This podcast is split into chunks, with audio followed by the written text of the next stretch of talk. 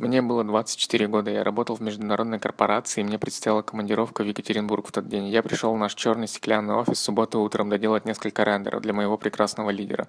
Компания заказала мне такси из офиса до аэропорта. Я отправил картинки и вышел на улицу. На мне было надето легкое серое пальто, в котором я и по сей день чувствую себя крутым, занятым, важным. Хотя пальто старое и износилось. Была осень или весна, не слишком солнечно, но и не ясно. Просто погода. Та самая погода для того самого пальто. Пока шел в машину, позвонила М с просьбой внести внести несколько правок. Ответил, что в аэропорту найду розетку и отправлю. В аэропорту розетка была. Я устроился, открыл фотошоп, откорректировал картинки, отправил. Ответил параллельно на несколько писем. М утвердила дизайн на рендерах. Можно закрывать компьютер, а жизнь удалась. Вот и все. Это мой любимый день. Мое любимое состояние в жизни. Быть занятым, любить дело, носить пальто и пить кофе.